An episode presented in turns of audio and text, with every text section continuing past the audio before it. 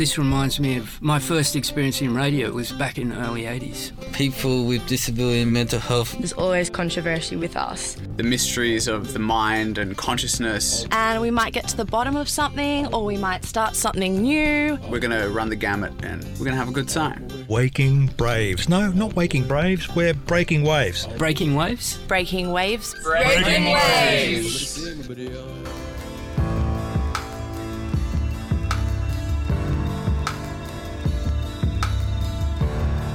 Welcome back, folks. You're listening to Breaking Waves, a show for the neurologically divergent. I'm John. And I'm Riley. And today we are bringing you a new show on the topic of medicine. So, if we go to the interwebs for some definitions, we get this uh, medicine, noun, the science or practice of diagnosis, treatment, and prevention of disease. The second definition is a drug or other preparation for the treatment or prevention of disease.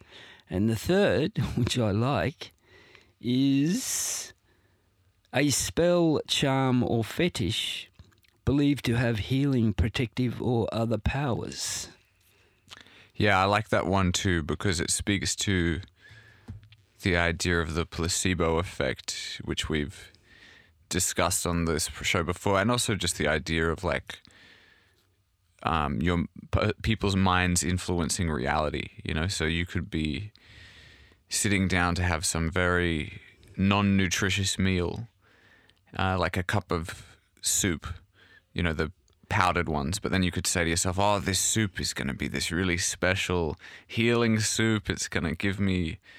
All the vitamin groups that I need and the Sure, they're all different kinds of uh, medicines. Uh, Mm. We're all fam- familiar with the pills uh, that the doctor gives you, but there are lots of alternative ways of healing uh, to promote health and well-being, and there always has been, I think, an interest in staying healthy uh, for as long as there have been people uh, roaming around on this earth. I think. That's right. It brings to mind an image of a caveman traveling medicine healer with all the trinkets and shawls. Yeah, and like the skins. bones around Yeah, his neck and that's it. like the feathers sticking out Yeah, of his yeah. hair and shaking like a wand with, Yeah. you know, ostrich feathers on it or something and sprinkling Well, yeah, d- the desire for um, potions. for both like disease and the movement towards wellness and healing i like so much of what we talk about on the show it's just inextricable from the human experience you can't get away from it And in a very practical sense, uh, people have to look after their health, in, in not only in order to be uh, happy and feel good, but to be productive and to contribute to the community they live in. And you know, I think human existence has always been about. Uh, tribes and communities and being part of that, being functional part of that. It's part of actually part of our our health is because we're social beings and we actually get sick if we get separated uh, from our peers and our family, uh, just like ants do. And in fact, if you um, take an ant away and put it in a little jar and supply it with everything it needs to stay alive, it'll just wind down and stop operating and die if it's separated from its other little anti creatures. And um, I don't think humans are that far different. interesting but we can certainly go a long time in the uh, in the iso we certainly can exist in isolation, uh, but how healthy we we are in that state's another matter. Uh, whether your life is actually worth living if you live in a vacuum is actually a good question. So there's not a lot of um, there's not a recorded history we can give to you about the prehistory age of humanity, but certainly the uh, since people have been writing books, and of course we started doing this with pencils on bits of paper or papyrus or Hammer and chisel. Yeah, clay tablets Yeah, like Uh, Fred Flintstone did, Yeah. or you know, uh, Pet quill and ink is a good one too. yeah, and that was uh, you know that was a way of recording stuff, and it really changed. I think the um, it would have changed the information. Well, the access. first um, stories was uh, paintings, right? According to that, cave paintings. Yeah, before there was. Sure, the cave paintings go back uh, probably the longest, and Yeah, petroglyphs, yeah. stuff chipped into rocks. Um, I don't know how much um, information you can glean then from those kinds of things about uh, an idea like uh, medicine, but certainly health and well-being are uh, part of life, and they're part of the depictions from as far back as we can go. Mm. Um, but when people started scratching stuff onto uh, bits of bark and pieces of paper, they started recording. And if we have a look, one of the characters that pops up um, is the Hermes or Hermes Trismegistus. Hermes Trismegistus, this legendary figure from the Hellenistic period in uh, classical Greek antiquity. So he's the author of the Hermetica, and um, it, basically this philosophical system is known as Hermeticism, uh, and it's really focused on the relationship between the spiritual world and the material world, the material and the divine. Now, there were many inventions uh, around the time of the Renaissance, and one of those world changing inventions was the printing press. The printing press was a game changer because it meant that books could be um, mass produced and, and they were made available to people, and people's literacy would have skyrocketed um, and people's access to information about all kinds of things, including health and well-being. Perhaps prior to that, it was, you know, literacy was more reserved to the upper classes or the intellectual elites. Yes, it was. Uh, most knowledge was hidden from the average. Joe, Jane Doe. yeah, it was all word of mouth then. Mm. And so, how did this impact medicine? Well, around the time of Renaissance, there were all kinds of reforms and institutions constructed, including. Uh, I mean, there've always been schools, but I think that the way that they operate, uh, universities and academia, actually, they started to con- construct this whole system of training people around that time, and books an important uh, part of how that happened. And the other thing books enable, it was very empowering on a personal level to be able to produce a piece of writing, to have it published and sold, and to have a lot of people read it. It actually opened up a, ho- a lot of opportunity for people to become wealthy and famous. Now, one such character who appears in the historical records is a guy named Paracelsus who is remembered as being uh, one of the fathers of modern medicine. And I think what they mean by that is that Paracelsus was very interested in the use of minerals and remedies from the natural world. And he also had started to develop alternate ideas about disease and sickness.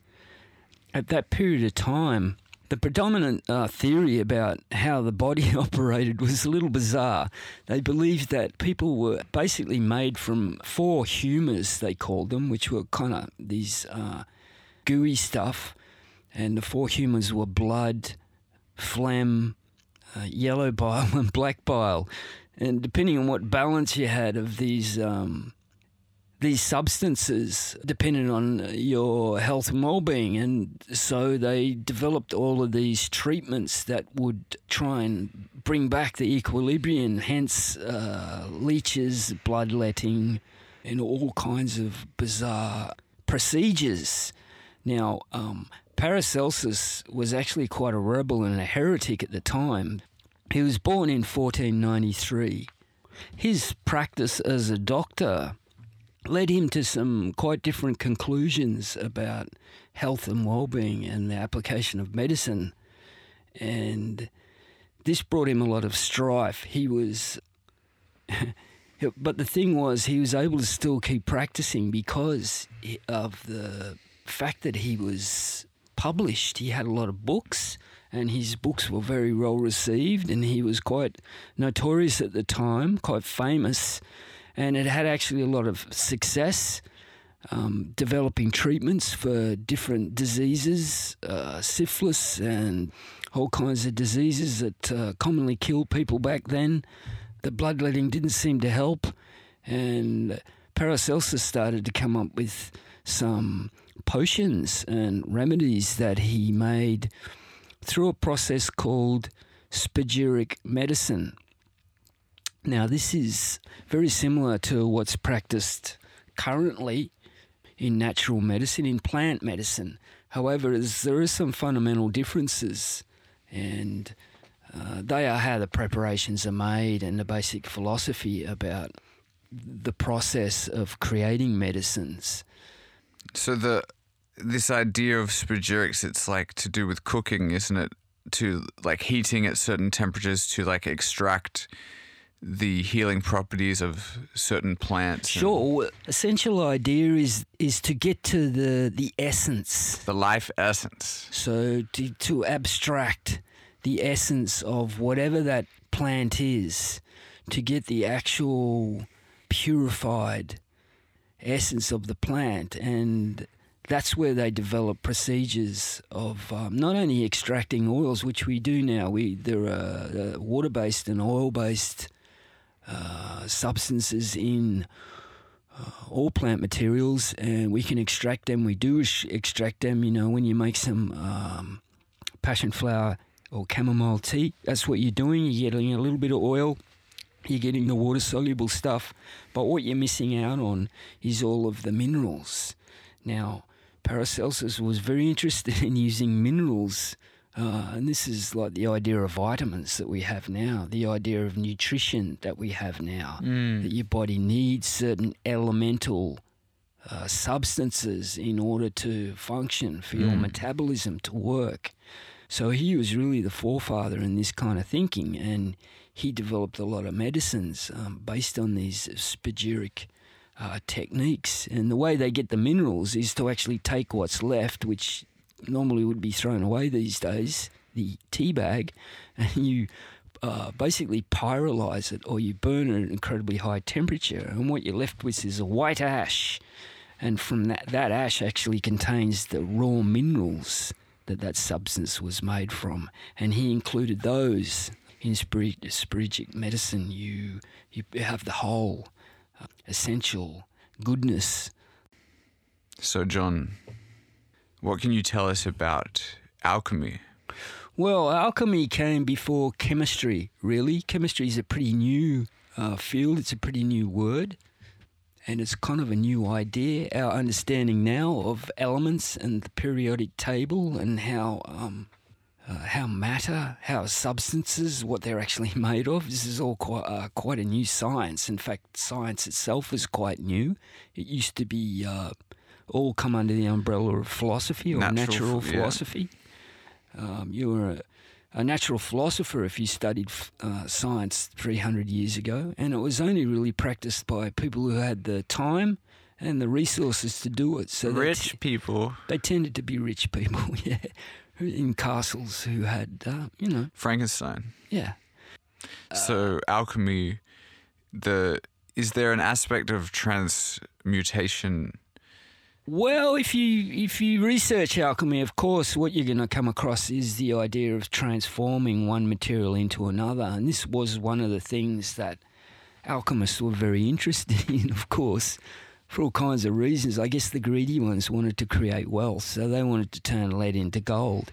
But there were other pursuits in alchemy, like um, uh, along the lines of health and well-being, like eternal life, which is kind of the ultimate healthy potion to make you live forever. Well, Do you think they cracked the code? hey? Do you think anyone's ever cracked the code?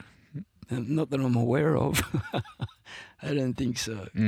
But you know, that's like that was one of the holy grails that certainly in mythology and storytelling, you'll always find a connection between that idea and, and alchemy. But really, it was uh, the difference between alchemy and modern chemistry is kind of like uh, really alchemy included a holistic, the, in the same way that the Hermetic traditions uh, treated uh, health and medicine in a holistic way, body, mind, and spirit and emotions, the whole package. Um, these days, uh, medicine is really confined to chemistry, which is really confined to um, matter, to chemicals reacting in a beaker Yes. and, and doesn't there's not any real application to the mind. Although we have psychiatric uh, psychiatry and uh, the psychiatric sciences, which are a study of largely human behaviour and the manipulation of, of human behaviour, but the mind itself is a complete mystery to us still. Um, and yes, there are groundbreaking research being done in mind scientists by um, very clever people, but often they have to do this kind of work like most outside of the box uh, exploration done these days. It has to be done in secret, it has to be done in private, and you can't tell anybody, or you'll you'll lose your job, your funding, and your credibility. So the Industrial Revolution started a couple of hundred years ago, along with the invent- invention of the steam engine and large looms to weave things and machines of all kinds to make things including chemical plants to make chemicals and medicine plants to make medicines. Um, and not only did it affect the manufacture of, of goods and substances, but it also affected the manufacture of, of people and the way people think in the form of universities and schools, which these days are everywhere and ubiquitous almost. You know, back a few hundred years, um, very few people were uh, literate and educated. More simple folks, farmers and such. So, would it be correct to say that um, we wouldn't have ex- experienced World War One without the industrial, you know, revolution a hundred years before? It's like it kind of laid the foundation for getting things to a point that, like, Yeah, I think that um, the Industrial Revolution probably started back at around the Renaissance. They started setting up the framework of the whole apparatus that would bring us to the point where we are now. Obviously, it did. The uh, the printing press was the first kind of um, um, major leap piece forward. of Yeah. technology that had such a profound effect. And what kind of changes in uh, the model of illness and treatment and medicine did the Industrial Revolution herald? Well, certainly the way that doctors uh, were trained completely changed. I think the way medical practitioners got their training was much like apprentices, like the sorcerer's apprentice, the blacksmith, the the, the stonemason. You know, um, you if you wanted to become a doctor, you went and found a doctor and you apprenticed to him. Now they might have had different terms for it, but that's the way people learnt their profession. Um, with with the industrialization of uh, manufacture and education, uh, people got their training as doctors in big universities, in schools, in these, um, and we've seen it in lots of period movies of the the huge um, auditoriums with the the professor or the doctor down the front teaching all the students dissection or whatever they were doing. Yes, yeah. like in Frankenstein. It's alive. Oh, it's alive. It's alive. It's alive. It's alive. Oh, in the name of God. Now I know what it feels like to be God. Oh. So this completely changed uh, the kind of doctors that were created, um, because it's you, you could look at the same thing now that's happened in trade schools where we have tradesmen now that don't apprentice, uh, they get their qualifications uh, in a classroom, and they do exams and they get certificates, and it's not the same result as, as someone who's apprenticed with a master, gone out in the field and, and learned his craft by making mistakes and uh, being um, chastised for it, and then doing a better job. Well, just hearing you say this, John, what's kind of sprung to mind is how the this kind of model of uh, where it's more based off like the book learning or like the um, everyone following the same kind of information is like less conducive to um, like innovation in a sense because if you're out there like in the field you know as you say like making mistakes and then you could like discover things for yourself as opposed to just like remember and repeating like something at uni Yeah, absolutely. And you could say that about a lot of professionals these days um, and a lot of professions. There's certainly their, their, understanding is based on volumes of uh, material, but the relevance of that material is quite questionable sometimes, obviously. So here we are, Riley. We're all industrialised. We've got doctors everywhere. We've got a chemist on every corner. We have um, almost an infinite number of diseases and conditions, syndromes to choose from, and uh, equal amount of uh, pills and treatments. And all of these things, or most of these things, are under the control of the government or the state, under the control of the health department, who says what is medicine and what is not medicine, and who tells us who's a doctor and who's not a doctor. So this um, post-industrial era, it, what we see is more of a uniform nature, or rather uniformity in the application and acceptance of uh, methods of treatment, and so there's less of an opportunity to address uh, the more esoteric like aspects of health under this umbrella, under this system. Yeah, and I guess that makes sense when you think about the way that our sciences have segmented um, into different fields. Whereas before it was all natural philosophy, now you've got you know chemists, physicists, biologists, psychologists, you know, and a thousand fields within and subfields. Everybody specialises, and it's uh, the idea of holistic medicine is Non-mainstream. That's Yes, the idea that well, here it is. The idea that you know, we're not a bag of chemicals reacting, you know, which is largely what the pharmaceutical uh, medicines are all about. And take this uh, magic potion; it will, you know, it will fix up your Im- chemical imbalance, right? Everything's a chemical imbalance, or uh, because you're nothing but the robot pilot of your chemical meat sack. Yeah, that's it.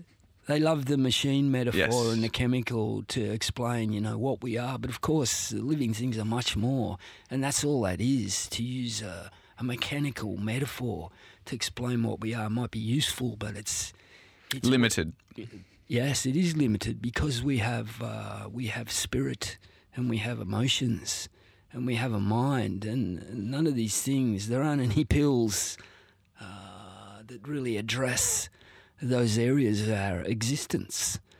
And this uh, brings us to the idea of um, alternative treatments, uh, of which there are many, and there have always been many. And if you look around and if you open up your mind, um, you can find all kinds of people with different ideas about uh, health and well-being, disease, and a path forward from disease to health And wellness. and happiness. Well, we hope you've enjoyed the show, folks. Before I go, I'd like to give a shout out to Dr. Victor Frankenstein and Dr. Henry Jekyll, Dr. Strangelove. And Dr. Feelgood. That's it. And John and I will be back next week. Until then, Have a good week. Enjoy the sunshine and the blue skies. adios.